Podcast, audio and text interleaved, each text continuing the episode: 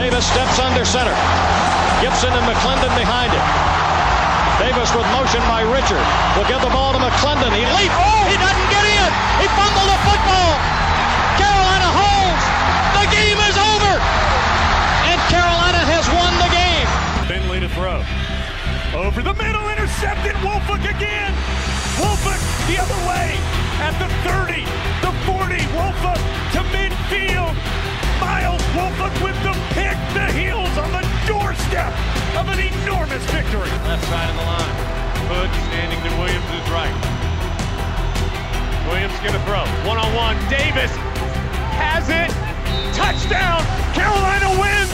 Carolina is the Coastal Division champion. Bernard fields it at the 26. Heading to the far side.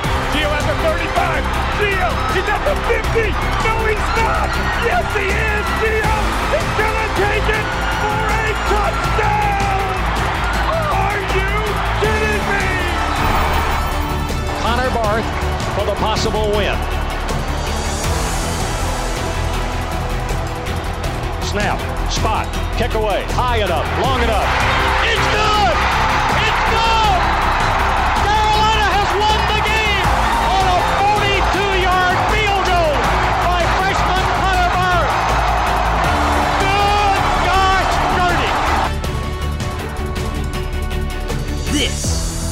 Heel Tough Blog Podcast. Hey guys, and welcome to another edition of the Heel Tough Blog Podcast.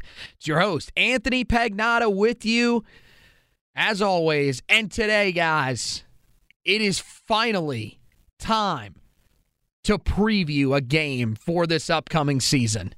It has been so long, and the last time that we were doing these, it wasn't it, it wasn't working out great. We were trying to figure out how Carolina could break a losing streak that unfortunately would prevent them from having a 10-win season. But now the slate is clean. Carolina's starting a new year here in 2023, but it is an important one and we are going to talk about that here today. We're going to preview the game against South Carolina. Also, got uh, an interview with uh, someone that knows South Carolina very, very well, uh, and someone that I'm glad I can call a friend. She covers South Carolina for Gamecock Central and On3 Sports. Kendall Smith. Uh, she will break down the Gamecocks a little bit more for us, give uh, a little bit more of an insider look to them. And that's something I'm going to be trying to do throughout the year uh, with the opposing teams. Somebody that knows them a little bit better than we do that can help us sort of get to know the opponent a little bit like that. Of course, We'll get into the Tar Heel storylines in the game, the keys to the game, and of course, at the end, we will give our predictions. We'll also give you our record predictions for the season at the very end as well, uh, as we take our final shots at uh, trying to predict this season for Carolina. But first, we do want to provide you with the update that was given today on Tez Walker and it, it's pretty much, guys, it's pretty much where we've been at. Uh, Illustrated was the first one that had it earlier today. Uh, they had talked to sources inside the program, uh, and they said that no decision has been made, but there has been some communication. So that's a step in the right direction for Carolina. Uh, we heard from Mack Brown when he was talking with the press earlier this week on Monday. He said, Look, we haven't had any contact with them. That's kind of how it goes. Uh, th- this is a, a process where they don't really communicate with you until they're about to make a decision. So hopefully that means uh, that it, it's pretty close. I don't know at this point, um, but you know it's.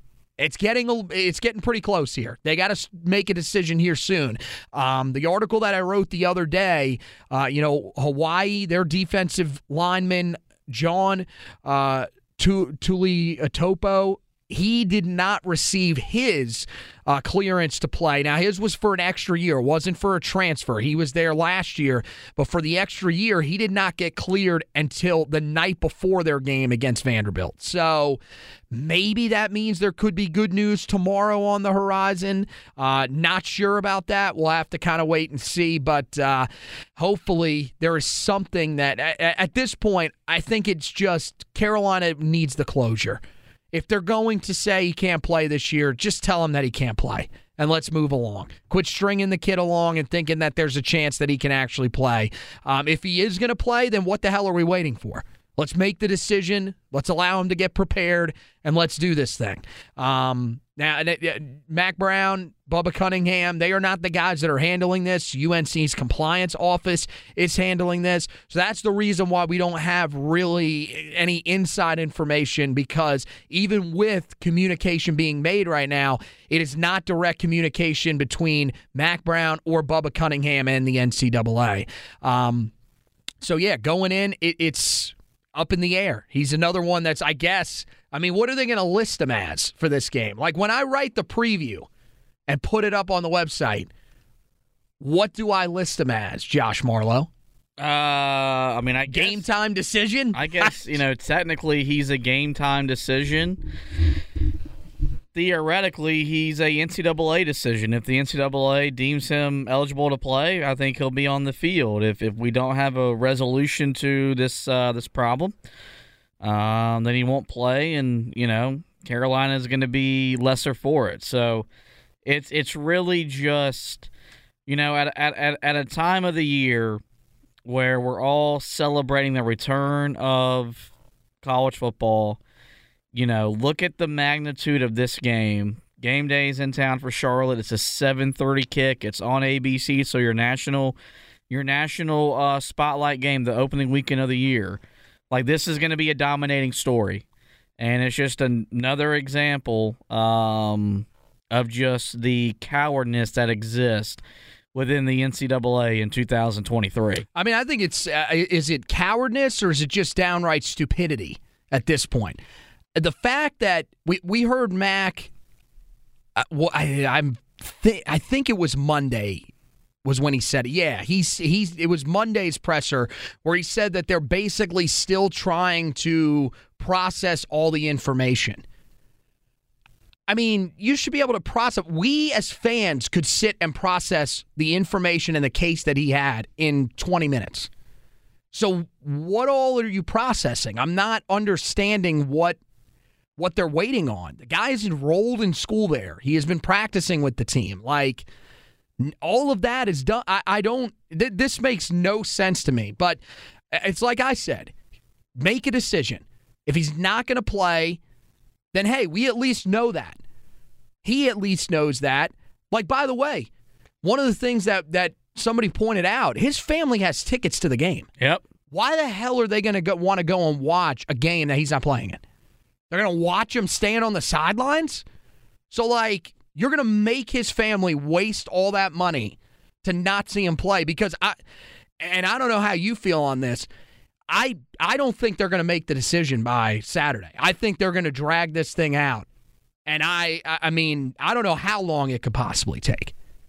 Oh yeah, no. I mean, I've come. I mean, once this thing wasn't resolved within the first week of uh, of it being made public, my belief that this would be resolved by the opener went out the window. Um, and maybe you just say that I'm a negative, pessimistic human being, which in a well, lot we of, do, we do. In a lot of ways, I am. But think about when this first came public, just the amount of negative feedback this situation uh, drew, and they didn't think, you know what, we we need to make this situation right. No, we're we're now roughly 48 hours away from kick at the time of recording, and this kid still isn't eligible. So I, I don't believe when Carolina walks on the field at 7:30, he'll be.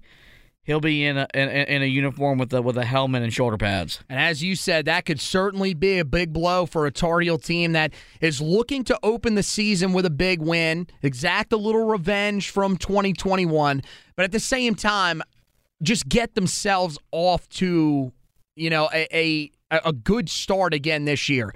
They did that last year. They did what they had to do early in the year last year. First 10 games of the season, Carolina was a good football team. The problem was they faded down the stretch and now, you know, they enter this game as hard, you know, as hard as it is to to try to remember to you know what happened at the end of last season.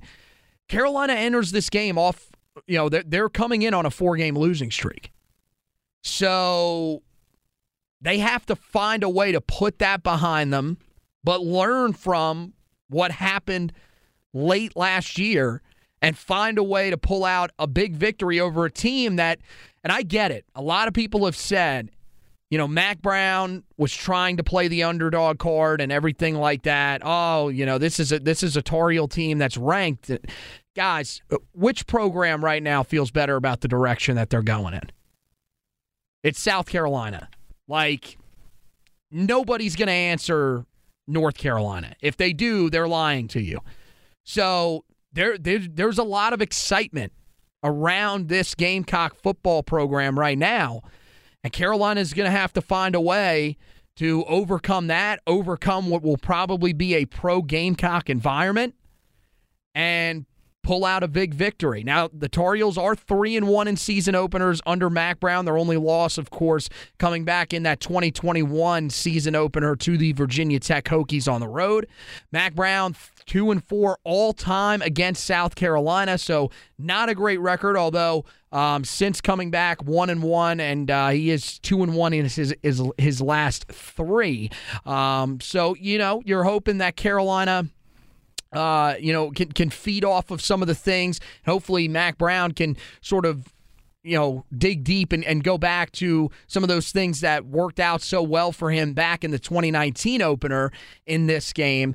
Uh, but this is there's there's no way around this. This is a tough task, and really, even though they're not a ranked team, Carolina doesn't have really any ranked teams on the schedule outside of Clemson. I think you can make the case this is the second toughest game Carolina plays all year. Oh, I, I to me, it's not it's not hard to even make the case. Um, South Carolina is is a program that's got legitimate momentum, despite playing in a conference in a division that has the two-time defending national champion Georgia Bulldogs. Tennessee last year, you know, returned to the national scene with a win in the Orange Bowl.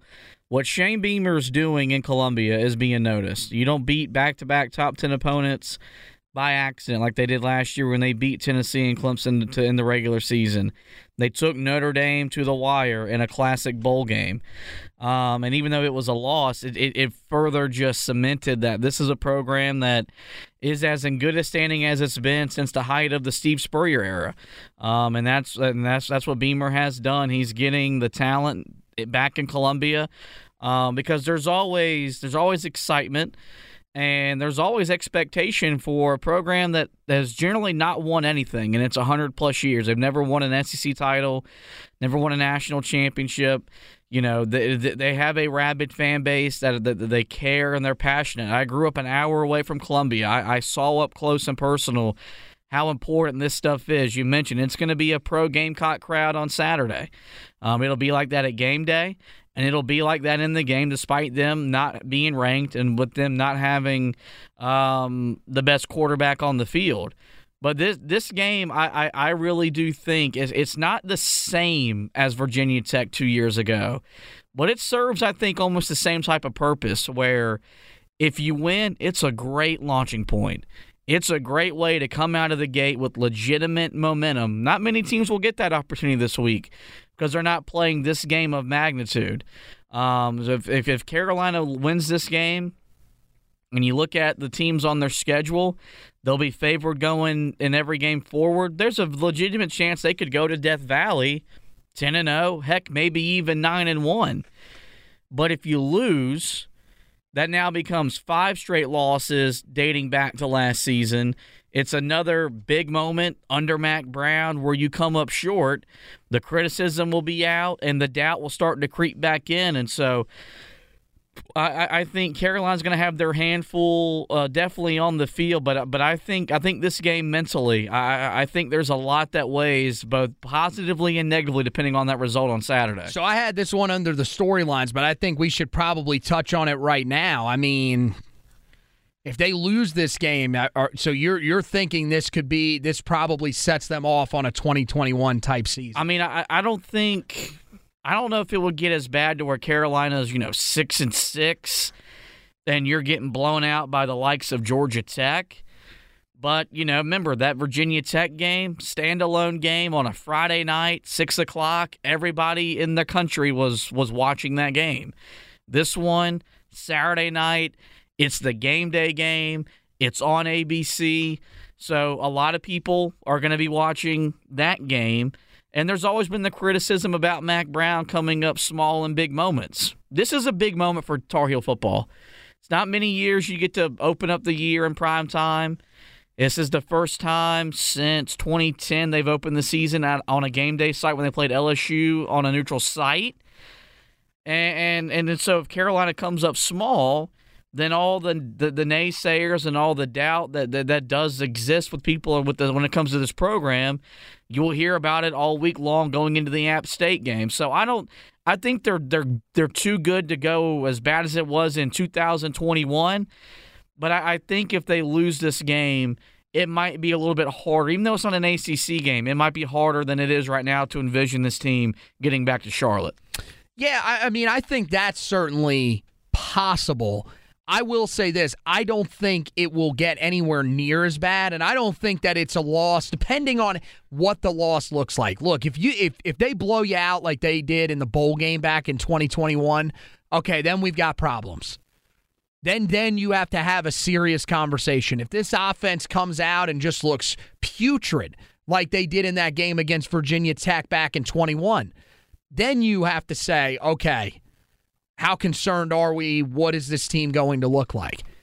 I think if the if, if the Tar Heels lose this game, but it's competitive, you see some of the things that you want to see, but it just doesn't break their their way. I think they've got guys that went through that a few years ago that are leaders on this team that are not going to let that happen again. I think there's a decent amount of confidence in the mindset of this team. I think that 2021 team I think that that was a group that when they lost that game early in the season and got knocked off their pedestal that they were on, I just don't think they knew how to recover. Because remember, the year before, even though they lost four games, there was a ton of praise for them. Just getting to the Orange Bowl, losing a you know a hard fought game against an A&M team that was really really good. You were without some of your top players. They, they got a lot of credit. They were feeling themselves. Mack brown has mentioned that multiple times when talking about that 21 squad. This one it's a little bit different. I think there is a chip on these guys shoulders and people will be like well they won nine games. Are you sure? Yeah they won nine games but they lost four straight at the end of the year and I mean, you could say that, oh, well, Carolina's ranked to begin the season. Guys, no one was talking about this team. Like, everybody knows that this team lost four straight at the end of last year. That's all anybody's talking about. Nobody's talking about the fact that Carolina won nine games a year ago. And they shouldn't be because the more important thing is that you finished as badly as you did. So I think there's going to be motivation for this game. There's no doubt about it. But hey, they're facing a really, really good Gamecocks team on the other side. Um, eight and five, four and four last year, but do not let that record fool you. This was a team that finished the season about as well as you could have hoped for. Huge upsets against Tennessee. Then they go on the road and pull the upset against Clemson. And I get it. DJU was their starting quarterback, but still, that was a massive win for South Carolina, a team that had just, I mean, not even struggled against or struggled to beat Clemson. They had been blown out just about any time they had played them here recently. So the fact that they were able to get over that hump, the game, the bowl game against Notre Dame didn't go great, but their offense still looked really good. That's the thing that they are hoping to build off of coming into this year. And the strength of this team is their offense 32.3 points per game last season. Now, they weren't a team that put up a ton of yards. Part of that is because of their running game, which averaged just 118.8 a year ago. And this year, I don't know. I don't know how much different it's going to be. Their running game is probably their biggest question mark, maybe on the offensive side of the ball. I think it's that in their offensive line. Uh, they're starting a guy that terrorized Carolina the last time they played him while he was at quarterback Dakereon Joyner. Uh, he is going to be the starter there. This is, by the way, the third different position that he's played at South Carolina that he started at, which is just unbelievable to believe. But uh, he, he is going to be the starting running back there this year with Juju McDowell as the guy that'll rotate in behind him. That's an area where South Carolina probably doesn't feel overly confident in that group. The offensive line, very similar to, you know, Carolina's offensive line. There are a lot of question marks there, a lot of newness there. Uh, they, you know, have two guys uh, battling at, at both uh, the left and right tackle spot uh, with the guys that are penciled in as the starters right now. So there's a lot of questions about what that unit is going to look like heading into the game. So those are the areas that you can probably attack if you're Carolina. Their passing game, though, set to be one of the better ones, probably in the SEC and maybe even all of the country. Spencer Rattler comes in after a great finish to last year. He was outstanding in all three of those games that I talked about at the end of the season. He had a really nice preseason, according to the folks up there. Um, he, he, basically, I mean, they, I think they said he threw like three interceptions the entire the entirety of fall camp. And look, that might be exaggerating things a little bit, but still, um, everybody thinks that he is set to build off of that. Juice Wells, star wide receiver, had a huge year a year ago. This is going to be the guy that Carolina is going to be focused on the most 68 catches, 929 yards, and six touchdowns. Um, he's he's a matchup nightmare for Carolina on the outside because he can just do so many different things. Uh, he is a guy that has been slowed with a lower body injury, has missed some time in fall camp and here as they've been getting ready for the game against Carolina, but uh, he is expected to play. Now, how close he'll be to 100%, who really knows? Uh, the wide receiving group, not great. None of them had over 200 yards receiving a year ago outside of Juice Wells that are returning, but that's still a group that is young. A lot of people feel confident that guys can take steps forward this year, uh, much like the Tar room. And then at the tight end position, Trey Knox, the transfer from Arkansas comes in with the new offensive coordinator, Dowell Loggains. A lot of people think he'll be able to have an impact, especially in the red zone. Uh, and that's somebody that they think will factor in, especially early in the season, in this game in particular on Saturday. But again, as I mentioned there, they do have a new offensive coordinator, just like Carolina. It's going to be really interesting to see what they look like on the offensive side of the ball, especially after the amount of backlash that they originally received for the hire of Dowell Loggains. Yeah, you know, I I think it was almost kind of like Shane Beamer had to do the same thing that that Mack Brown had to do when he made his offensive coordinator hire. He had to defend it and he had to justify it because it was it was very criticized by those in Gamecock country and it was very underwhelming. Kind of like how we felt at the time about the Chip Lindsey hire when he got the the the the, the coordinator position um, here at Carolina. You know, the thing is, is that I think Spencer Rattler.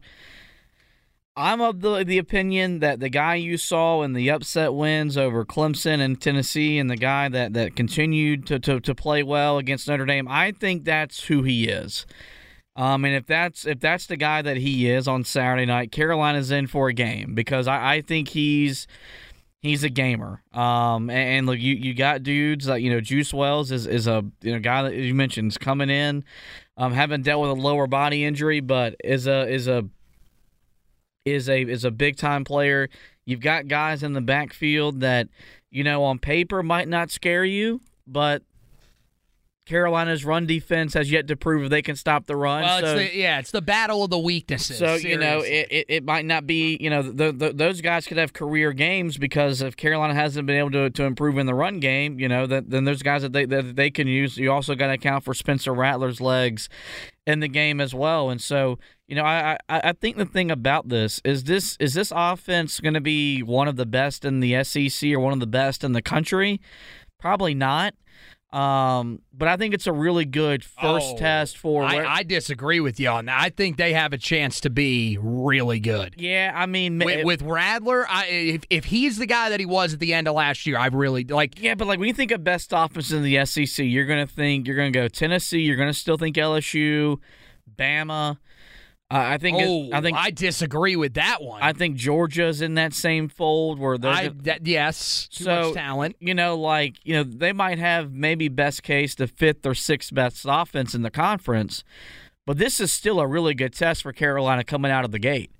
Like Mack Brown and Gene Chizik, um, they have really preached that they, they they've improved defensively and that they're going to be better defensively.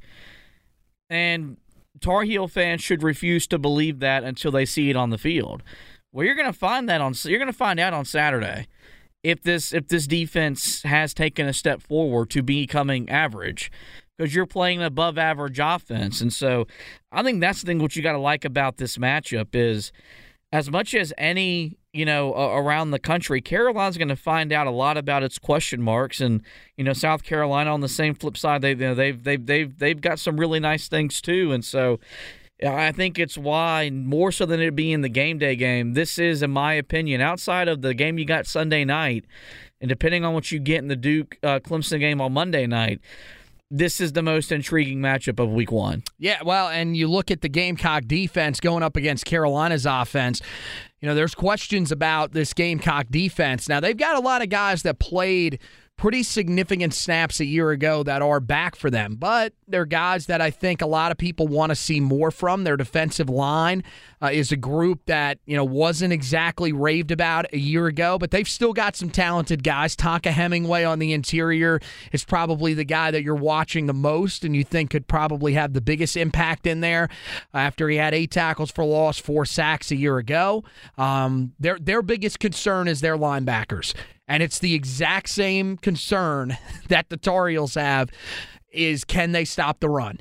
Because they were they were horrible at stopping the run last year. I mean Carolina was not great. South Carolina was even worse. I mean, they allowed 198 yards rushing on the ground a year ago.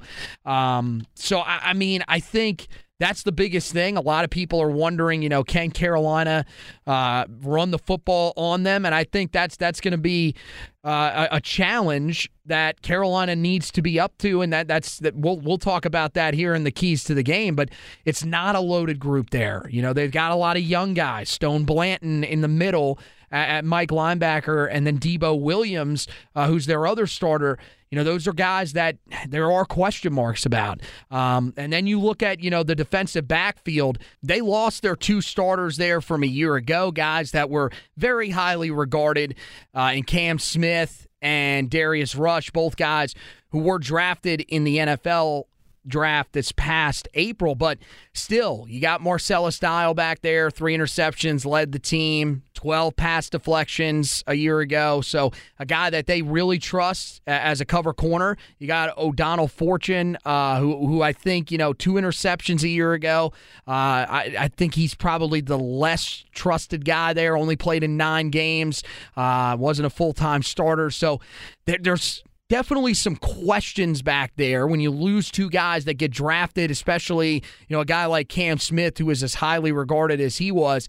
It's never easy to replace those guys, but then you look at their safety tandem, DQ Smith, uh, who's you know had a pretty successful year a year ago, wasn't mind blowing, but still he too pulled down two interceptions, created turnovers a year ago their guy, the one that everybody's talked about really this offseason, and even once he took over as a starter last year when he came in in the game against uh, Georgia, Nick uh, Emmanwori is probably their top defensive player. Uh, 85 total tackles a year ago to lead the team out of that safety spot. So he's a guy that they're hoping can come down and help stop the run. But, you know, this is a defense that's got, you know, some questions about them as well. They allowed 28.8 points per game a year ago. Uh, as I mentioned, that run defense isn't great, and they did allow over 400 yards of total offenses, uh, of total offense to opposing teams. I, I think this is a unit that when you sort of match them up with Carolina, you should feel confident. You should feel confident going into this game that Drake Maye and this Tar Heel offense can have some success against them. Yeah, I mean, I think this this is an opponent that is formidable for Carolina, breaking in a new offense, maybe without having their best wide receiver in Tez Walker, where you still feel confident and comfortable thinking this offense is going to put up you know, 24, 28 points, which you're going to have to score, you know, that amount to, to really give yourself a, a, a, a great chance to win. And kind of like I was talking about on the how South Carolina's offense is going to get you the opportunity to learn about this defense. I think we're going to learn a lot about Carolina's offense in this game. You know, the, the, the rushing numbers from a year ago would make you believe that Carolina should be able to control the line of scrimmage and run the ball and and, and, and keep this offense in manageable down and distances. And look, Mack Brown, the way he's talked about wanting to run the ball has been very uh, forward to make you almost believe that Phil Longo had no interest in wanting to run the ball. If you just kind of read between the lines and kind of hear the message the way that it's being, you know, conveyed, we know Chip Lindsey wants to run the ball. I mean, that's his mo. You look at the offenses that he's coordinated, the systems that he that he's came from. It's been a run first offense, which Phil Longo's was at heart as well. Um, and, and, and so I think Carolina's got a defense to where they're going to be able, I think, to move the ball up and down the field. But you're also going up against SEC dudes. They, are you know they're a different breed, um, and so this will be a good test for this offensive line. You know, if they come out and you can push around SEC guys, it should get some confidence, some could could get some belief in that room. But you know, this was also a group that got pushed around by Georgia Tech at the end of the, the in the second half last year, and so we're we're, we're going to figure it out as as the game moves along. But you know, of all the defenses you could face week one from a Power Five opponent, I think you know South Carolina's not a bad one to kind of go out there and figure out what type of offense you're going to be in 23. Yeah, I mean, outside like you look at your first four games. I mean, this might be the the second worst defense you play. Like I I, I know. It, hearing from Shawn Clark, who has come on WFNZ multiple times here this offseason, he said that they're looking to be better defensively. I think South Carolina is a better team than them defensively. But Carolina, I mean, they've got to play Minnesota, who's going to be uh, have a formidable defense. Hell, they play in the Big Ten. They have no choice. And Pittsburgh, who we know has had a really good defense for years. I don't expect that to change. So, yeah, you're right. I think out of those first four games, you know, this is a chance for Carolina's offense to settle in and get in rhythm. And I think it's important that they do that. But the thing about this South Carolina defense is there are some holes. There's no question about that. But they've got some talent. If Carolina's, you know, def- offensive line struggles and that defensive line can get home, it, it wouldn't stun me. There is talent up there. It's just like Carolina's defensive line. There are guys that have been waiting to break out, or that fans at least have been waiting to see break out, and it just hasn't happened. You're hoping that you can make sure that's not this game for that defensive front. The bigger concern is the ability of this Gamecock team to force turnovers. Last year, very successful at doing that. I mean, the interceptions a year ago, I, I mean, th- they were one of the better ones in the country at I mean, they averaged over one a game a year ago. So I think this is a team that's very opportunistic on that side of the ball because they, you know, like Carolina at times, they're making up for not having, you know, the the or for having the a porous group. So I think that you know Carolina's got to they, they they have to attack this team, but you know also they've got to make sure that they are taking care of the football. So what that looks like, I mean, we'll talk about that here coming up but uh, for you know we're gonna we're gonna go and, and, and talk to someone that has a little bit more insight on the South Carolina Gamecocks. She covers them for Gamecock Central, which is the site that uh, covers the Gamecocks for On3 Sports.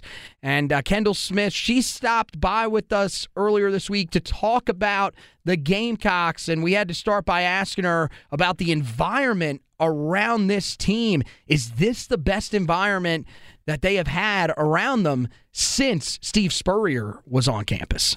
Obviously, I'm biased to Shane Beamer, but he is a breath of fresh air on the college football scene. Love South Carolina, hate South Carolina. I don't care.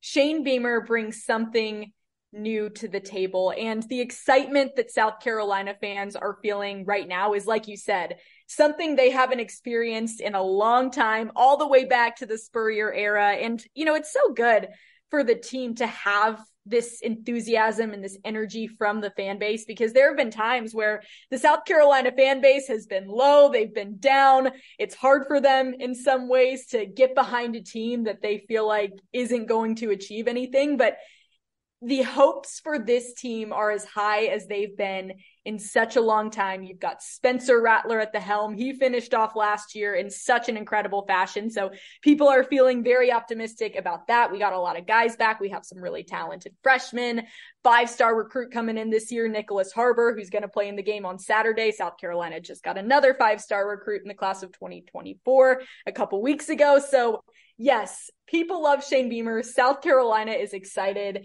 And I was there a couple weeks ago at a kickoff party. I was hosting it.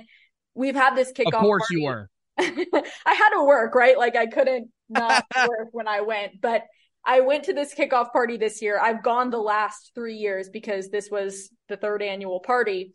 Every year it gets bigger, it gets better. The fan base shows out more. Shane Beamer comes to this. He talks to the fans. They're so excited. And as a student and an alumni, it makes me excited because although there are high hopes, you know, we gotta, we gotta make sure we stay realistic about it too, right? So we'll see how this weekend goes. It's a huge test. We know UNC is really, really good. We know Drake Maye is the real deal, but the fans are ready to go and, and hopefully they'll, uh, they'll get to experience that excitement throughout the season. Hopefully it's not just a preseason thing. Well, one of the guys that's giving them a lot of hope for this year, and you mentioned it, the way that Spencer Rattler finished last season, a lot of people are really confident that he can sort of be that guy or or at least close to the guy that we thought he could be coming out of high school at Oklahoma. You know, what does the next step look for look like for him? Is it just making what he did at the end of the year last year more consistent or, you know, is there something else that you think he has to be able to do uh, to be able to lead this this Gamecocks team that kind of needs him with, with the running game that's a bit of a question mark. Well, I think there are two things for Spencer this year. I think the first thing is just having a playbook that suits him better. And now South Carolina has a new offensive coordinator in Dowell Loggains. And from what I've heard, this playbook is much better for what Spencer is able to do. It really accentuates his talents. So I think it's taking that next step in the passing game. I think it's, you know, consistency, like you talked about. It's capitalizing on the opportunities. It's building on what he did last year. But yeah, I mean, the run game for South Carolina is a bit of a question mark. The running back room isn't super, super deep. You don't really have a guy there where you're like, wow, that's like our star. That's our number one guy. So I think it's adjusting to this playbook, adjusting to the play calling of Dowell Loggains. It seems like that's gone really well so far based on what I've heard from preseason camp and practices. And then I think the other thing for Spencer is just stepping into a little bit more of a leadership role. I would say he definitely did that last season, but it maybe wasn't as vocal. And he's talked about this before. Like, I didn't want to come in to the program as a transfer and just take over and act like I owned the place. I wanted to gain the respect of my teammates. I wanted to make sure that it was a problem. And I think he's gotten to that point this season where he is that guy. He is the leader on this team and he's a vocal leader on this team. It's not just by his actions and just by example. So it's those two things I think that are the next step for Spencer. It's really playing in an offense that accentuates his abilities. And then it's also being that guy that people can look to because you know this year South Carolina is going to have those situations where they're like, "Oh god, you know, we're down. We're in the fourth quarter. There's 2 minutes left. What are we doing?" And Spencer is hopefully going to be that guy that the team looks to. Yeah, especially I mean the, the schedule early in the year for for South Carolina is just brutal. I mean, I could not believe it when I was looking the other day. The first month of the year, uh, three ranked opponents, including a, a trip to Georgia, uh, which is every is year, every year, it never gets better. Well, you know what though, we did have somebody on our text line uh, on the Mac and Bone show earlier today here on on WFNZ on the airwaves uh, he sent in a text and said that uh, you guys are going to beat Georgia. Georgia has no quarterback, so. Um, oh. I mean, yeah, I appreciate when you talk about confidence. When you talk about confidence, we have some that are really feeling it here. I mean, I appreciate the positivity, but I don't know if I can sit here and confidently say that I think South Carolina is going to beat Georgia. They might. That's why you play the game. You never know. We haven't even yep. seen them play yet this season, but that is a big prediction right now. Well, look, if if they're you know if they are going to beat, you know, Carolina or uh, I was, I knew I was going to do this, and you're going to get mad yes, at me. If they're yes, going to beat yes, the Tar Heels uh, on uh, on on Saturday, you know, one of the guys that's going to be big is, is Juice Wells. And, you know, yeah. he's kind of been, you know, going through some stuff. Uh, we heard, you know, Shane Beamer early in the week say, Hey, he is going to play. Um, but I, I mean, you, you still look at him and, and think if he's out there, even if he's not 100%, I mean, this guy last year was one of the best receivers in the toughest conference in the country. Um, you know, the other receivers, now that's, that's an area that's probably a bit questionable, but I, think, you know, that, that's one of the things that eh, for the Tar Heels, they're, they're going to have to find a way to take him away because he really is just that good of a player, isn't he? He is really, really good very underrated. I know last year he started to get more attention for what he did, and rightfully so, because Juice was phenomenal. And I expect the same thing this year. He's one of those guys that could have gone into the draft. He could have gone to the NFL and he didn't. He chose to stay at South Carolina, as did Spencer Rattler. I think both wise decisions from both of them. I think another year in the system, another year at the college level to continue to bolster those stats will be really good for them. But Juice has been fantastic. I will say though, you mentioned some question marks at receiver. Nyck Harbor right now, number two mm-hmm. on the depth chart for South Carolina wide receiver. He's going to get some plays. He's going to get some snaps. He's that five star I was talking about a little bit earlier in our conversation. He committed to South Carolina back in February. This guy is Olympic level talent when it comes to track and field. So he's at South Carolina playing football. He's also going to run track he is so fast, so big. I was around him the other day. I'm like, you're 18 years old and you make me feel like I am 10. Like you are huge. So he'll play for South Carolina this weekend. Obviously, his first ever college game, his first game as a Gamecock. So I don't think people are expecting this crazy breakout game, but I wouldn't be shocked if Nyck Harbor has a really good game for South Carolina. His athletic ability is unmatched. And you heard it here. I think this guy will actually be in the Olympics someday running track for the United States of America. Mm. Mm. I, I mean, it's certainly possible. I mean, he is an absolute freak athlete. The thing that I've heard from a lot of people is they just really don't know how much he'll play because, I mean, it is the, the thing is, it, it's such a weird fit for him because he's big enough to where you would think, okay, he, he can play tight end. I mean, they, they, you know, when he was coming out of high school, some people thought he would play defensive end, but yep. now they're playing him at wide receiver because he's just that athletic. Look, if, and I'm hoping that this year is different. If this was last year's Tar Heel defense, you could roll him out, and I'd say he's probably going to have 150 yards receiving. Like, well, I was talking about was that terrible. earlier today. I'm like the North Carolina defense last year. We'll see what this year is like, but if we're able to get going on the offense, I'm feeling pretty good about this. Yeah, well, and that's that's the big concern for for Tar Heel fans. I think is hopefully this offense doesn't get rolling. Um, but you know, I I think you know another guy that's coming in, you know, sticking with the uh, receivers, and I, I'll say we're going to move on eventually here. But one of the guys that I think you know Carolina fans are looking at because when we played back in 2021, we saw that Jaheim, Be- Jaheim Bell was the guy that really hurt the Tar Heels in the middle of the field. Trey Knox, I, he's a guy that, you know, his stats at Arkansas may not blow a lot of people away, but have you been hearing the same? I've heard a lot of people that really think he can make a big impact, especially early in the season for South Carolina, coming with who was his tight ends coach last year, Dow Loggains. Yeah, he's gotten glowing reviews from a lot of the guys at South Carolina. I think Spencer mentioned him a few weeks ago as one of the guys who's come in as a transfer and really impressed him. So that's good. He's big guy, athletic. He did really good stuff at Arkansas. And, you know, we expect the same here at South Carolina. I know he was a little bit banged up during preseason camp, but he is expected to play this weekend per Shane Beamer. So Gamecock fans don't have really much to worry about in that regard. But I do know that, you know, he was in and out of camp a little bit because of some injury. So that would be the one concern there. But when you talk about transfers that came in to South Carolina, he was a name that was constantly being brought up and brought up and brought up by coaches, by staff members, by team members who were like, yeah, Trey Knox is the real deal. He's come in and he's really shown his stuff.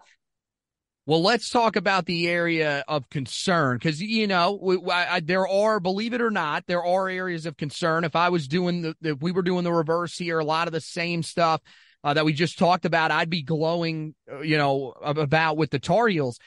But let's go into the trenches, really on both sides. You know, the offensive line for you guys last year struggled. I remember, you know, talking to, uh, you know, a couple Gamecock fans that that uh, listened to the station, and they were saying, "Look, our, our offensive line just doesn't have it. Very similar to what the, the issues that the Tar Heels had. And then on the defensive line, I feel like it's, it's also very similar to the Tar Heels in the fact that there is a lot of talent there, but the guys just haven't broke out. You know, how do you feel about that group going into Saturday and really just into the year in general? Uh, you know, in, in on both sides of the ball. Offensive line it's always going to stress me out. Like I always say this, the offensive line is the most underappreciated position group in football because they're never going to get complimented if something goes well, but they're always going to get blamed if something goes bad. So I want to start off by saying that because I am grateful to the O line for all that they do, but Compliment I still am before you rip them. I love it. Yeah, we got to love them before we get into it. But I am a little worried. I know that heading into this last week of preseason camp, there were some question marks as to who was going to play what position, specifically offensive tackle. In my opinion, I think that's kind of a good thing because Shane Beamer was saying, yeah, we have a couple guys at each position and they're still fighting it out and they're still competing to get that starting spot. So I'm like, okay, well, that's already better than last year because at least we have some guys that you know are putting up the fight to get the starting spot. And you have a couple options there. So offensive line, we'll see how it goes. New O line coach this year with Lonnie Teasley and the Gamecocks. So interested to see. I don't, I haven't heard anything bad per se. I think most of the people that I've talked to have actually said it's gone a little better so far this year for the O line than last year. So we'll take an improvement, but I'm not expecting them to be anything crazy. You know, we'll see how it goes. And then in terms of the defensive line, last year they were okay. I think kind of expecting similar this year. You've got some guys returning, some new guys. South Carolina's defense every year has been decent. And I think this year it is our point of concern, if you will. But hmm. that's because you have a guy like Spencer Rattler, you have a guy like Juice Wells on your offense. Defensively, we've hung in there pretty much every year, but against a team like North Carolina, it is very concerning because you have to contain Drake Maye, and that is a very, very tall task for the first week of the season. Well, the other area, the, the area that South Carolina really struggled a year ago was in run defense. Yes. What do you think about that group this year? You know, because Carolina, I that's one thing I think the Tar Heels have to do. They have to run the football in this game because I think there is concern b- uh, about our offensive line as well in pass protection. So, what about that run defense? Is is there confidence? Do you feel confident that they can take a step forward this year? I, yeah, I. That's a no we'll see. We'll see. I, I worry about it, of course. You know, I see mm-hmm. on our depth chart young guys, like you're talking about, you know, our middle linebacker, Stone Blanton is going to get the start. He's a sophomore. Okay. His mm-hmm. backup is Grayson Pup Howard, who's a freshman. So you've got that. We have a, a young defense. You're going to see a lot of young guys out there for South Carolina. Nick Emmanwori, who has been fantastic for South Carolina. He was great last year. You know, he's a young guy. Um, but we do get some guys back. Jordan Strawn is back. We talk about like those seven year seniors. Uh, Jordan Strawn's an outside linebacker. He's been at South Carolina for like six years. I don't know if that's the exact number, but somewhere along those lines. So he got hurt last year. That was a huge blow to South Carolina. He basically didn't play the entire season. So we're getting him back. Like we're getting pieces back. We have some really good young talent. So there's that. But I think it's one of those things that you're not going to really know until you see them play. Like you hear about these young guys, you hear about how good they are, but it's like, okay, let's see how it goes when you're up against the Tar Heels. So I don't have a definitive answer to the question. There are guys on the defense that I'm very excited about, guys that I think are really good, and we're getting some guys back from last year that were very productive players. But we'll have to see how it goes in terms of the run defense because it wasn't good last year and and certainly a struggle for South Carolina that needs to be improved.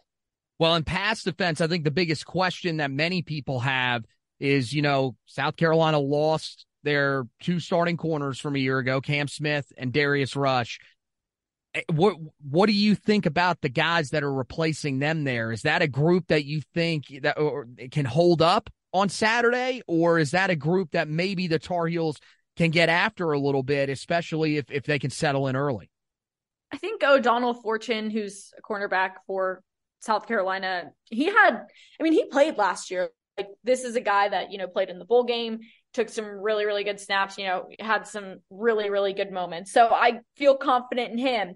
Nick Emmanwori, another guy that I just brought up recently. He's been a freak for South Carolina. I mean, he came in last year because of an injury during the Georgia game, I think. And he started basically every single snap after that for the rest of the season. He was partially responsible for South Carolina beating Clemson because he just ran down the field like a gazelle and tackled Will Shipley so he didn't break away for a touchdown. So yeah, it's more fun when Will Shipley, by the way, is on your team versus playing against you. Uh, Will played for Weddington, which is where I went to high school in Charlotte. So Nick Emmanwori and DQ Smith as well. Um, those two guys, you know, they're sophomores this year, but they took a lot of really meaningful snaps, played a lot of meaningful games last year.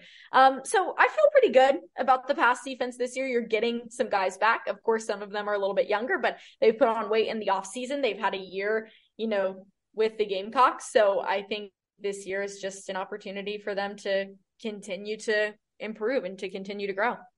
One of the areas that people have talked about a lot this offseason and, and, and for South Carolina uh, that they think might be the best in the entire country. They were up there a year ago is the special teams. Uh, Mack Brown was asked about this the other day and he said, look, uh, the Tar Heels are going to have to prepare for, you know, South Carolina to throw uh, a few different things at them on special teams. What do you think Tar fans should expect? Is, is is there going to be, you know, is is Beamer ball? Is that something that we should expect to see on Saturday night and and possibly multiple times? Yeah, I would expect to see it. I had a dream actually about this last night. This is so funny. I had a dream that South Carolina did a fake punt against UNC. So I don't know if that's going to oh, happen. Great. But did they convert Car- it? Yes, South Carolina's ah. punter Kai Kroeger has like the best completion percentage of any quarterback in quotation marks um, in the country. I think he's got a hundred percent pass completion percentage, which is hysterical because every time South Carolina has done something from the Beamer ball book and our punter has to throw the ball, he completes it. So Pete Lembo is a genius. I love Pete Lembo. Great guy. He's our special teams coordinator at South Carolina, also the associate head coach. He's going to have some tricks up his sleeve, especially that first game of the year. You cannot mess around. You've got to take points wherever you can get them. And South Carolina is notorious for doing that with special teams. So, yes, I would expect something to come the Tar Heels way on Saturday. I don't know what it's going to be. Every time they did it last year, it was something different. Like, you're not going to see the same things from South Carolina. And if they get a look that they like, if UNC's lining up a certain way that they like and they can make it happen, they're going to make it happen. Last year against Notre Dame in the Gator Bowl, in the first half, South Carolina scored on offense, defense, and special teams. I don't know how many times that happened for a team in the country throughout the college football season, but I would guess not many. Yeah, well, yeah, and let's let's hope that doesn't come to fruition on Saturday night. no, let's hope. let's, uh, yeah, cross our fingers I, for I, that one. I will say though, I am hoping that your next dream here in the next couple of days is Drake Maye throwing a touchdown pass at some point. That would that would be lovely. Um That's, that is that would not be a dream. That would be a nightmare. You mentioned that the the opener back in 2019 that was your first uh your first game that you got to cover. Well it was the first game of a guy that was uh he wasn't your direct classmate. He went to sun valley high school which if people don't know i mean is like 15 minutes away from from weddington high school in the area. So you guys knew each other very well. So uh that's that's got i mean that was cool. I, how about you know for, with him real quick and then I'll, I'll let you i'll let you go here um, how cool is it to see him, by the way, being the starter for Washington. Like all this stuff. I we, I don't know if you saw the quote a couple days ago of Ron Rivera saying they just didn't know how good he was, and it's like, dude, we knew that. We could have told you that. I feel like that's been his whole life. Like I feel like people have always underestimated Sam Howell. Even though UNC fans know he's really good because you've seen what he was able to do at the college level, I still feel like people would be like, "Oh, he's six one." You know, even in high school, people would say all the time, "Yeah, he's really good in high school, but he's not going to pan out in college." People in college would be like, "Oh, he's good in college, he's not going to pan out in the NFL." He goes to the NFL and now he's got the starting spot for the Commanders. It doesn't surprise me I'm really super proud of him. Sam deserves it. He deserves all the great things that are coming his way. He's always been such a good guy, the same kind of guy. Like I've been around a lot of former classmates, former, you know, friends that I went to high school with and you know, some of them have achieved a lot of success at, you know, various colleges and playing different sports and some of them it's unfortunate will change like a lot when they get that success and they taste kind of that fame and, and they're not necessarily that same person. I feel like sam every time i've seen him and given i haven't seen him in a while he has always been you know really great. Like he you know gave me a hug when we were going off the field in, in 2019 and he was like so good to see you whatever. And i just i think that's so nice because it's like you know he still acknowledges you as a person and as a friend, even though he's crushing it and famous and is doing such an amazing job. So I'm super happy for him. I'm not surprised. I feel like he has always been underestimated though, and he has rose to the occasion and exceeded expectations every single time. And I expect him to to do the same with the Commanders.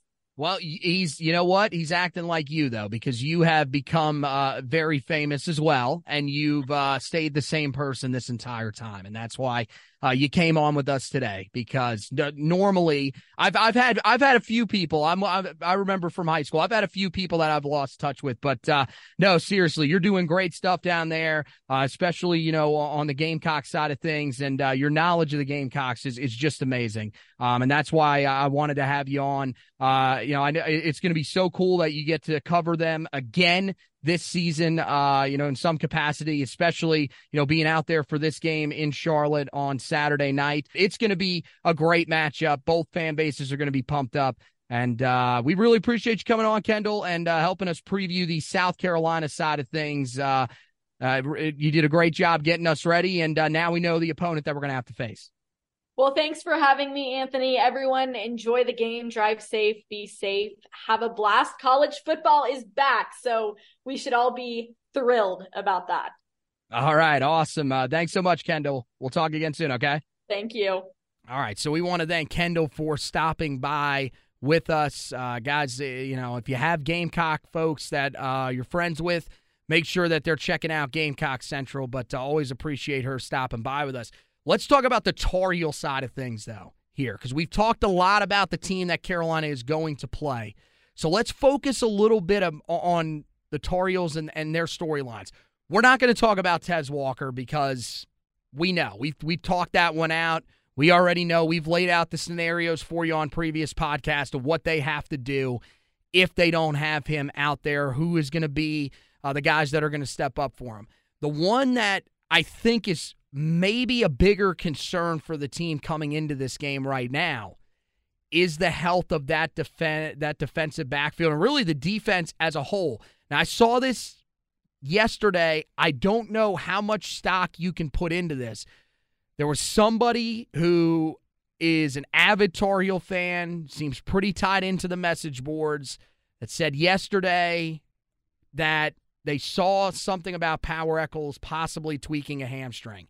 I don't know if that's true. I have no idea. I haven't seen any of the major outlets that have confirmed that. So at this time, if you have seen that, I would say probably not something to worry about. If it was if that was something that happened, if it was that serious, you would probably see something on one of the Inside Carolina message boards, Tar Heel Illustrated message boards. You would see it somewhere at this point. So I think that's one that you can sort of just kind of pass off and say, all right, take that one with a grain of salt.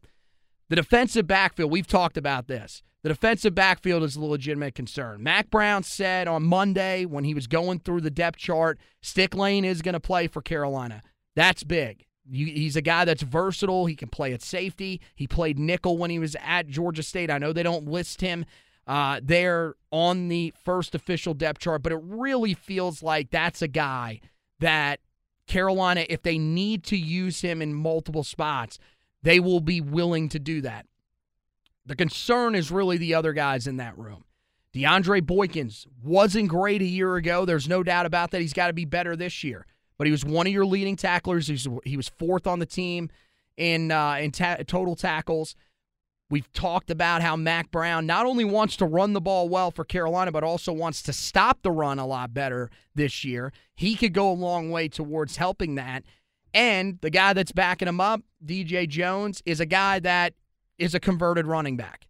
He was playing safety in the spring. He just started focusing on playing nickel in the fall. So you're asking a lot from a guy that has had a steep learning curve this offseason. And then you look at guys like Will Hardy, who's been banged up. He has missed all of fall camp and the majority, as I, as far as I know, of practice leading up to this game. Is he going to be able to be out there and be effective if Carolina wants to rotate somebody in? Don Chapman, that's a guy that's expected to start for you right now. Adam Smith asked a question to Charlton Warren late last week about Don Chapman. Uh, said that he was in a red non contact jersey in the last scrimmage that Carolina had before they started uh, getting prepped for South Carolina. Don't really know if there's anything that's amassed out of that, but certainly that's not something that you want to hear from that room. And then, of course, you've got Legend Cavazos, who's out uh, four to six weeks uh, at the time when they revealed that timetable. It's probably more about three to five at this point. That room is probably the biggest concern. And I think that the health, th- this defense has to stay healthy for the you know the majority of this year but in this game against South Carolina, for your defensive backfield to be as banged up as it is against a team that we know is going to want to throw the football a ton, it's definitely not helping the concerns that people have with Carolina heading into this game. Well, the the bigger thing that it does it just, it just adds more pressure to a defensive line group that you know a, a, lot of the burden of this defense taking the step forward relies on them because Carolina's got the linebacking duo got maybe the second best linebacking duo in the conference, right behind what, what Clemson has and Power Echols and Cedric Gray. I think overall, and, and, and from the cornerback position, you like the talent, you like the depth that that does exist in that room. But you know, look, the the the, the best the best pat or the best way to, to to make your secondary look good is to have a good pass rush, something Carolina hasn't had in, in quite some time, and so um, it's definitely a concern. Um, but no one's going to feel sorry for him because you know football is a game of attrition, and unfortunately, in that sport, it starts while you're you're trying to get ready for the year. And so, you know, hopefully Carolina can be as as healthy as they can be uh, going into Saturday night, and more importantly, we hope that guys like Kaimon Rucker, Jahvaree Ritzie, Desmond Evans, they make the type of impact plays they are capable of to help keep what could be a very maligned and injury riddled secondary afloat on Saturday. On the offensive side of the ball, I think the biggest thing that you look at and and you're wondering heading into this game is can they put last year the finish that they had to the season behind them under a new offensive coordinator Chip Lindsey. I, I, mean, it's it's crucial. They did not finish the year well at all. I know the bowl game was a lot better than the previous three games in terms of their offensive performance, but it was still far from what they had seen earlier in the year. Chip Lindsey, he's got a tough task coming in and taking over for a guy in Phil Longo, who, yeah, as you said, look, there are some beefs that we had with him. There's some issues that, you know, some areas that we thought he would be uh, better in, especially after that 2020 season. We thought he'd run the ball a lot more. But uh, I, I think, you know, for him, his thing has to be trying to build off of what Carolina had here before. Does that mean that the offense has to put up the same exact numbers that they put up under Phil Longo? No, because you're hoping that your defense is better. But you're hoping that he can be a more efficient offense and that he can, you know, not only put some of the struggles that Carolina had to move the football late last year in games, but also the issue that cropped up many times when Carolina did move the football down the field, the red zone issues that plagued Phil Longo his entire time when he was in Chapel Hill. I mean, I think that's going to be the thing is that I, I is Carolina's offense going to be as dynamic and explosive as it has been in years past? That answer might be no. But that doesn't mean they can't be more effective and be more efficient. You know, Carolina, it, they they had to score quickly because well, they they, they kind of play from behind a little bit, and Phil Longo r- called the game plan as if he was chasing 50 points because that's what he felt like he had to do. And Carolina had the offensive personnel to do that. You know, I think Carolina is going to be a little bit more run oriented. They're going to be a little bit more balanced. Um, and, and, that's not a bad thing. Look, I think we're comfortable with Drake Maye throwing the ball 30 times a game. But when you're throwing the ball 40 times and up, you know that there's it's just more, more more chances for something to go wrong. And so, um, you know, I, I think we're going to really find out how comfortable Drake Maye is in this offense, and, and really, you know, for Chip Lindsey, this, this this is a reclamation project for him.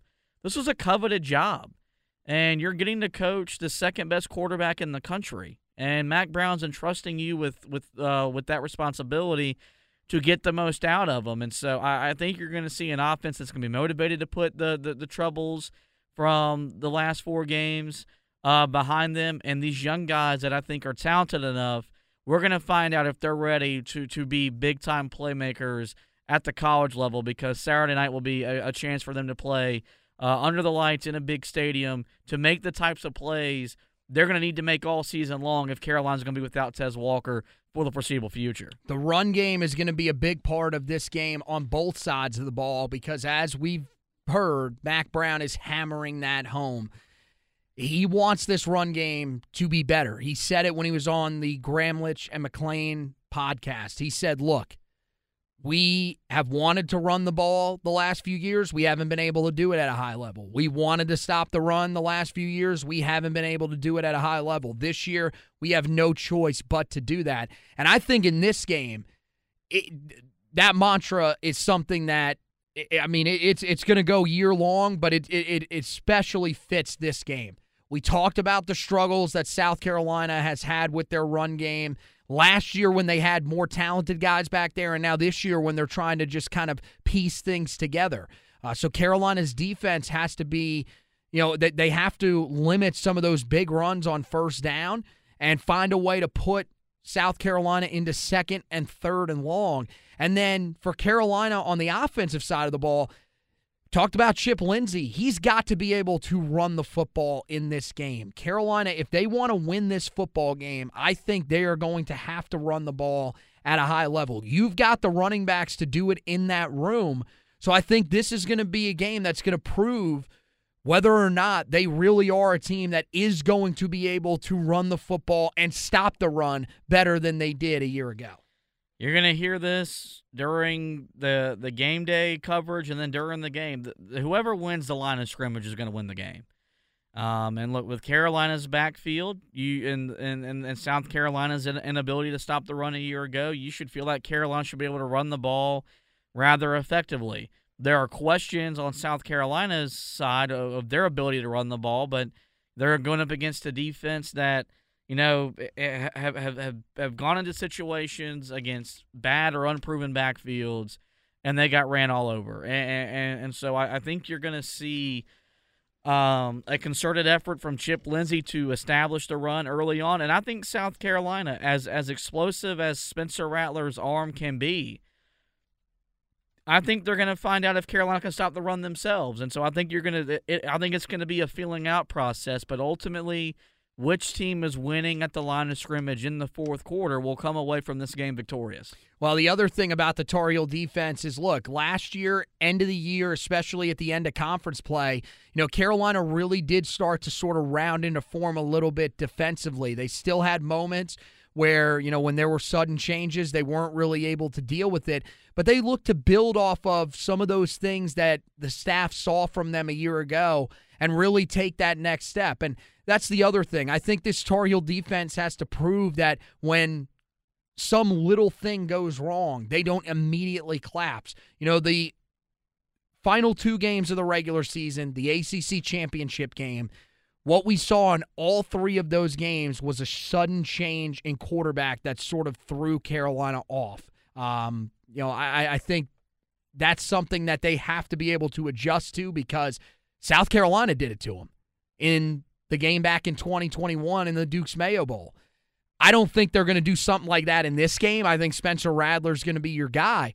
But you go back to the bowl game against Oregon and remember, the Tar Heels secondary, they looked pretty good for the majority of that game. All of a sudden, Legend Cavazos commits that pass interference penalty, and it completely turned the bowl game.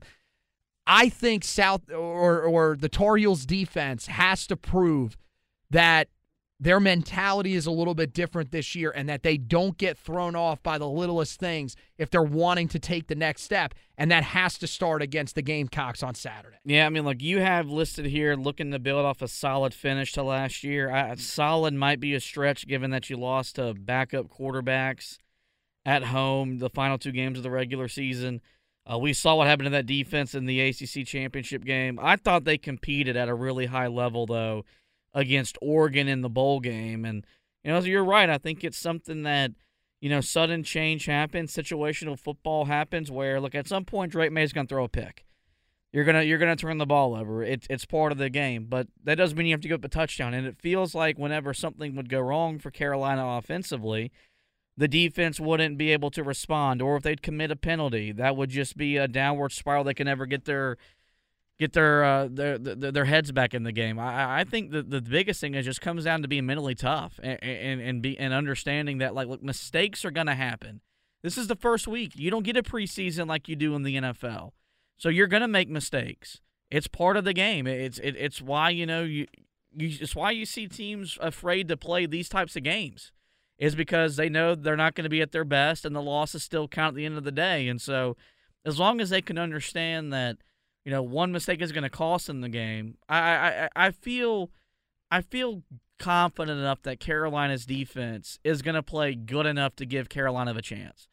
And that's something that we asked for in the opener in 2019 when Sam Howell was making his first start was, hey, get this guy into the fourth quarter. We feel confident. Mm-hmm. Um, they did that uh, two years ago at, at Virginia Tech. The offense was the was the, the, the unit that failed them as bad as that defense would turn out to be in that moment, you know, we, we win in that game. If, if the defense has this team in a position to win in the fourth quarter, you feel confident ultimately get it done. If the defense has Carolina in the in a position going into the fourth quarter for Drake Maye to win the game, you're going to feel confident. And, and, and I think that'll prove out to be the case on Saturday. All right, let's get to our keys to the game for Carolina. Normally it's three, but – I made this one four, and I think the first key to the game is is what we've talked about uh, here during this podcast for Carolina on the offensive side of the ball. You have to stick with the run. Phil Longo, especially the last two years, there's been times where he's gone away from it almost completely. And I get it. You've got talented quarterbacks that you trust. But the thing is, is that, hey, the, the run game ends up showing up at times because your quarterback is scrambling for his life. This offensive line is so much better in run blocking than it is in pass protection. You've got the help of those tight ends as well, who have proven that they are good run blockers.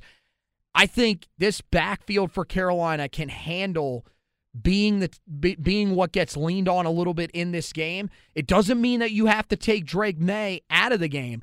Open your passing game up with your running game. If Carolina runs the football well in this game, and if they can get somewhere near 200 yards in this game, I think Carolina wins this football game. Yeah, I mean, look, the the three of the four keys they pretty much all go hand in hand. We have stick with the run, get pressures on on Rattler, and win the trenches. The way Carolina sticks with the run is if they establish the run. Um, if, Carolina is running out of the gate for three to four yards a carry, it's going to make it easier for Chip Lindsey to keep calling run plays because the deeper the, the, the game goes, those gains become five, six, seven, eight yard gains. Hopefully, you hit the home run. If Carolina's getting you know negative yards or only getting you know one or two yards in the running game, you know, eh, there, there's always going to be that temptation to want to throw the ball with Drake Maye because he's just gifted. And, you know, you feel pretty confident when the ball is in his hands to make the right decision. And, and so if Carolina can, can do that offensively and then defensively, the thing about Rattler is as much as as much fun as he is, there was a reason why he got benched and replaced at Oklahoma. And if you go back and look at that year, it's because he was turnover prone. I mean, the guy could not go a game without throwing interceptions. And so there's a track record where if you get him off a rhythm, out of rhythm, and, and, you, and you get him with happy feet back there, he's going to try a couple throws that he's not capable of making. And that leads to turnovers, and then that could be something that that that that, that could really turn the game uh, Carolina's way. And so if they can if they can establish the run early, I trust Chip Lindsey to want to run the ball uh, more consistently than Phil Longo did. And then defensively, if you get if you get to Spencer Rattler, there's there's a track record that proves, hey, he's gonna he's gonna he, he, he's turnover prone. He's gonna make mistakes and, and it'll give your defense a chance to make some game changing plays. Yeah, that's second key. Get pressure on on Rattler. It's as you said. He he's a guy that's shown he can be erratic at times. He's got that gunslinger mentality, and especially you know we've said it a couple of times here. He is going to feel he he's honestly he's going to be in a very similar position to what we've seen from Sam Howell in 2021 and Drake Maye in 2022 with the Tar Heels, where it's pretty much on him. They do not have a run game that they can trust. Maybe that develops as the season goes along, but coming into this game, they don't really feel like that is there. Their offensive line still has question marks. So he's going to feel like there is a lot on his plate. That's the other uh, you know with the with the offensive line question marks that the Gamecocks have. You know, Carolina's defensive front, they can take advantage of that. This is not the toughest group that you're going to go up against. And look, you you should be playing with the chip on your shoulder. As much as any group on this team this year, this defensive front should be angry. They they should be ready to go in this game because I mean, look, everybody has been talking about how bad these guys have been developed in this room. Well, it's time for them to show that hey, we just, you know, the last couple of years haven't been great, but we're putting that behind us and we're ready to go. I think this is their chance against, you know, a South Carolina team that's going to want to drop back and throw the ball a ton. You mentioned Kaimon Rucker earlier on. They're going to rotate in Amari Gainer as well. I think he's a guy that can have a big impact. You want to see, you know, uh, Myles Murphy get back to rushing the passer the way he did out of the defensive tackle spot back in 2021. And maybe Jahvaree Ritzie takes that step. Same thing with Des Evans. You're hoping he can sort of build off of a camp for the first time since he's been at Carolina. So I, I think Carolina's they've got some guys that they're hopeful about. Now it's about proving you can actually get pressure on a really good quarterback in this game. Uh, the the other thing that Carolina's got to be ready for in this game when it comes to South Carolina is not only you know what they've get what, what they're going to see from Spencer Rattler in this offense, but they got to be ready for some trick plays on special teams. This is a signature thing of Shane Beamer and Phil uh, or Pete Lembo's uh, special teams unit. They have done this the last few years. Uh, they've they've been very heavy with this. Um, and, and last year, especially towards the end of the year, this was one of the things that they leaned on. They ran it in the bowl game, and it worked out. South Carolina is a, a team that will find ways to win games in multiple ways. If you're Carolina, you cannot let special teams be a way that they score on you, and you cannot let special teams be what beats you in this game because in a game that's as closely matched with these two sides that have very similar issues on the offensive and defensive side of the ball matching up against each other, that could be the difference in this game, and you know Shane Beamer's crew is going to be ready on that uh, in that area. You know, I, have talked about you know Carolina going good to great. You got to be good in the special teams department. Well, for a team like South Carolina that you know a, a, a really good to great year with their conference and their schedule is an eight and four type of year. You know they they make game changing plays in in this area of the game and you know, this has got to be something where Carolina's got to get better at, you know, be, you know, not not not not not missing field goals, not missing important kicks, but understanding that there's probably going to be a wrinkle or two for Shane Beamer. Um, this has been, uh, you know, it, it, was a trademark of, of his dad when his dad built a, a respectable program in Blacksburg.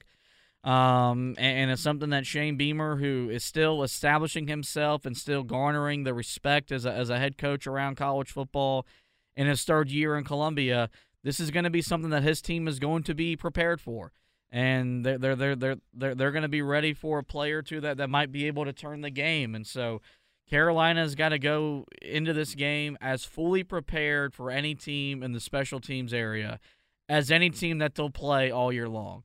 Like every team uh you know it's it, it's a real big point of emphasis for every team but there are some teams that emphasize special teams more than other that will be south carolina and so they need to be prepared for something that the gamecocks might throw at them and then finally, we get to the one that you talked about, and this is win the trenches. We talked about what they have to do on the defensive side of the ball. It also comes down to when you stop the run, you got to have guys that can win on rundowns. There are some guys that we like in that area, but there's still guys that struggled there a year ago that have to be better. Offensively, I mean, this offensive line, you just just find a way to just I mean, win the majority of the reps in this game. It doesn't, I mean, majority isn't even, I think, the way you got to look at it. As long as you can basically split these reps 50 50 that you win and you don't have your quarterback getting killed, I think you would call that a pretty successful night for an offensive line that I think we are all incredibly concerned about coming into this game. Yep. Uh, you know, like I said it when we talked about this just a few minutes ago, whichever team wins the battle of the trenches is going to win the game. And this is a great chance for both the offense and the defensive line to take a step and, and, and, and really shut me up and shut the critics up that this, you know, that there's reason to be doubtful about what this unit can do on both sides of the ball. Because if you're pushing around SEC dudes – as an offensive line. You're not doing it by an accident. This isn't Vanderbilt. And if, if you're getting pressure on an on an SEC offensive line, again, it's not by accident. It's not Vanderbilt. And so, um, you know, this was something that Mack Brown stressed four years ago when he came back for uh, the opener against South Carolina. Get the game into the fourth quarter will wear them down. Um, I think the game is set up for that once again this year, to where you get the game into the fourth quarter. I think you like your chances to wear them down as the game moves along.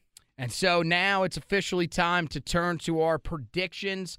We'll start with the first game of the season here. This game against South Carolina in Charlotte. The Tar Heels trying to exact a little bit of revenge, put that four game losing streak from last season behind them. What do you see happening in this one? I've really wrestled with this pick since we started getting ready for the year. Um, I think Carolina's got the better quarterback. I I don't know if Carolina today has the better head coach because I've been really impressed with what Shane Beamer um, has done so far in his two years in Columbia. I think there will be a different motivation for Carolina going into this game, especially with what happened on Monday, where you had a tragedy on campus. There'll be a different emotion that will exist in that locker room um, because this will be a, a, good chance for the Tar Heel community and those of the and those that were directly impacted by what happened on campus on Monday to kind of take a break from real life and, and just take a deep breath and, and understand that as hard as that was and it still is, that ultimately we as a community we're going to pull uh, through this on the other side uh, in, in a positive way, and then ultimately this game means more to Carolina than it does to South Carolina. Because South Carolina's schedule is too difficult to envision them having a year where they compete for a conference championship and go to a New Year's Six bowl game and have their quarterback win a Heisman Trophy. All that stuff is very attainable for Carolina, especially if they win this game. The schedule sets up to where they could run out to a 9 and 1 maybe even a 10 and 0 start going into that game at Clemson the second to last week of the regular season. And I think this team has been made aware of that, that they have an opportunity in front of them. And by God, we've wasted enough opportunities in my lifetime as a Tar Heel football fan. How refreshing would it be on the first Saturday of the year to have game day at our game? to play on national TV in prime time in the spotlight, to have our generational talent of a quarterback, have that all be on display and come out victorious. I think that's what I think that's what's going to happen. I think Carolina controls the tempo of the game.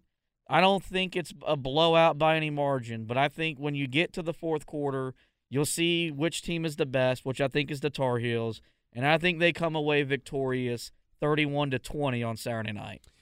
Yeah, there's a lot there there's a lot of people that have been in the position that we're in too, where they've wrestled back and forth with this game because both of these teams are just so. I mean, they're so evenly matched. They have the same strengths, they have the same weaknesses. I mean, literally, you break down the rosters, and just about every area is almost exactly the same, maybe outside of the linebackers. So, I mean, this this is a South Carolina team. I mean, look, there's going to be a lot of motivation for them to build off of what they did last year. For Carolina, there's a ton of motivation to prove that last year was, you know, uh, the the, the final four games of the year wasn't representative of what this team actually is. That they were more like the team that won nine of their first 10 games.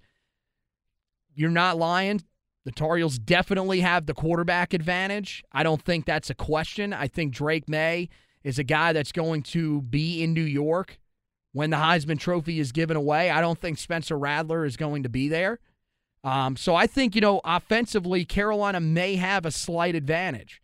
Defensively, there's reasons to be concerned, though, for Carolina. That defensive backfield is banged up, going up against a team that's going to want to throw the ball a ton. The defensive line has not proved anything to us over these last couple of years, but especially last year. And it's a lot of the same guys that are back this year. You're just hoping that, you know, new roles, adding a guy like Ted Monachino can really help. I said it earlier. I think that with how evenly matched this game is, I think that this game probably comes down to special teams. And I think South Carolina has a really good special teams unit. I think Carolina is, is, is solid, but they still have some questions at kicker. I think South Carolina wins this game. Holy crap. In the first game of the season. Let me get this straight. I am the I, I I mean the homer of all homers is picking his team to lose. I I mean I just, to me, this is the least confident I've been going into an opener. I, I, almost felt more confident going into the game back in 2019 because there were just so much, there was so much unknown. And there is, there is, you know, this is a new offense. We don't know exactly what it's going to look like, but the momentum that they had built that coming out of last season I'm believing what people are saying about Spencer Rattler that he's a guy that's that that looks more like what we expected him to look like coming out of high school as a five-star player. I just think I think it's it's a bad matchup for Carolina in the first game of the year against a team that is going to be extremely hungry. You you mentioned how tough their schedule is. They see this as an opportunity to get a big win. And I think one of the worst things that happened for Carolina was that they were ranked in this game, and South Carolina was not. They're using that as bulletin board material. And the other thing is, is you look at Carolina's lack of success on these types of stages. They are seven and twelve in games that have started after six o'clock since 2019. They're 10 and 15 uh, in games that are nationally televised and they've won just five of their last 13. And South Carolina is a team that has given them trouble for a long, long time. They are ju- they have won just two of their last nine games against the Gamecocks. I hate it, and I, I'm I'm hoping that they prove me wrong.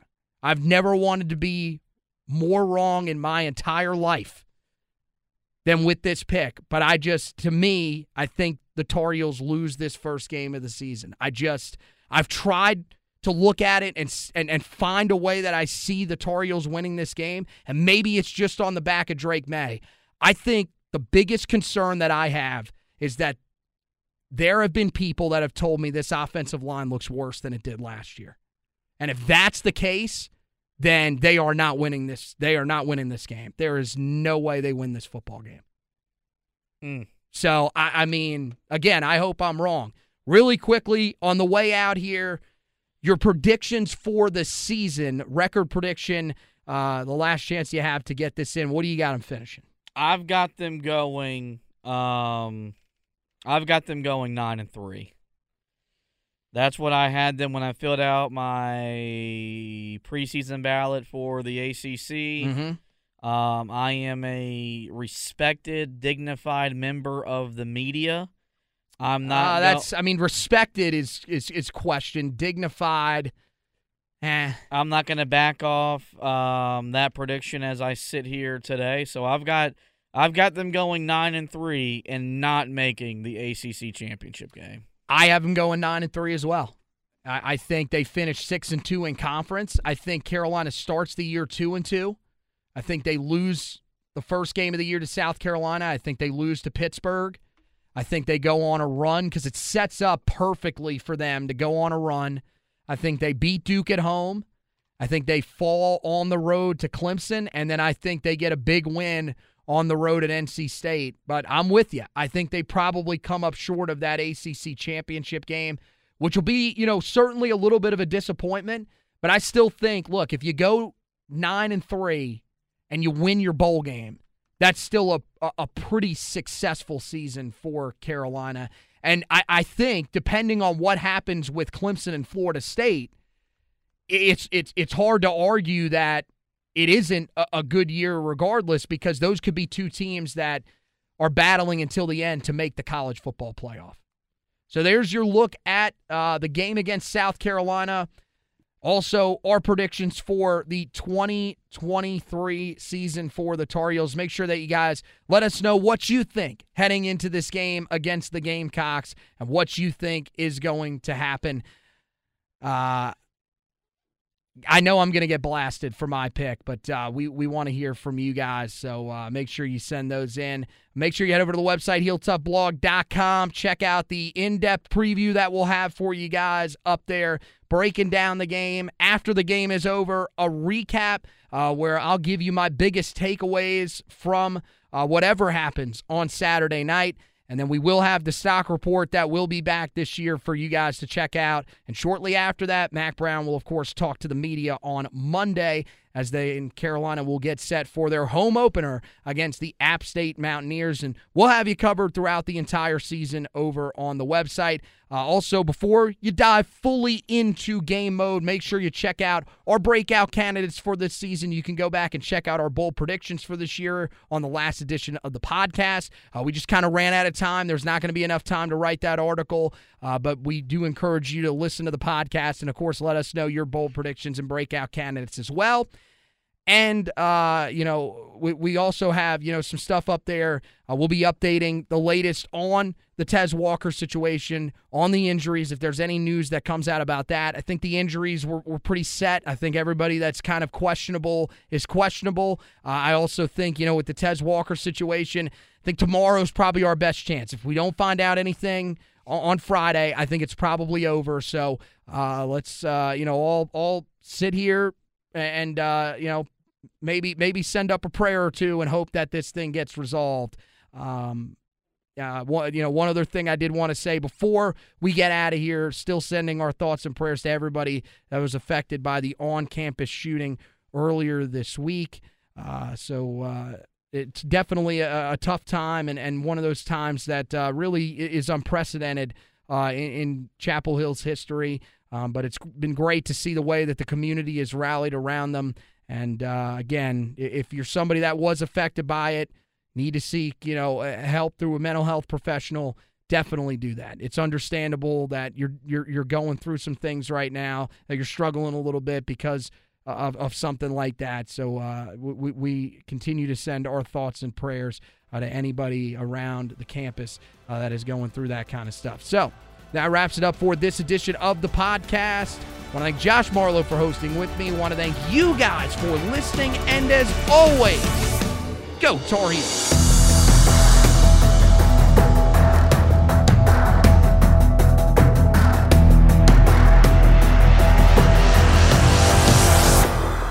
Guys, Anthony here. We want to thank you guys for listening to this edition of the Heel Tough Blog podcast. If you could, make sure you head over to wherever you listen to your podcast, find out where you can rate, review, and subscribe to the podcast, and go ahead and do that for us. The rating and reviewing, that helps us to move up some of those rankings, and the subscribing, that is for you, so you don't miss any editions of the podcast coming up. We look forward to you being a part of the Heel Tough Blog podcast family moving forward. And thank you once again for listening to this edition.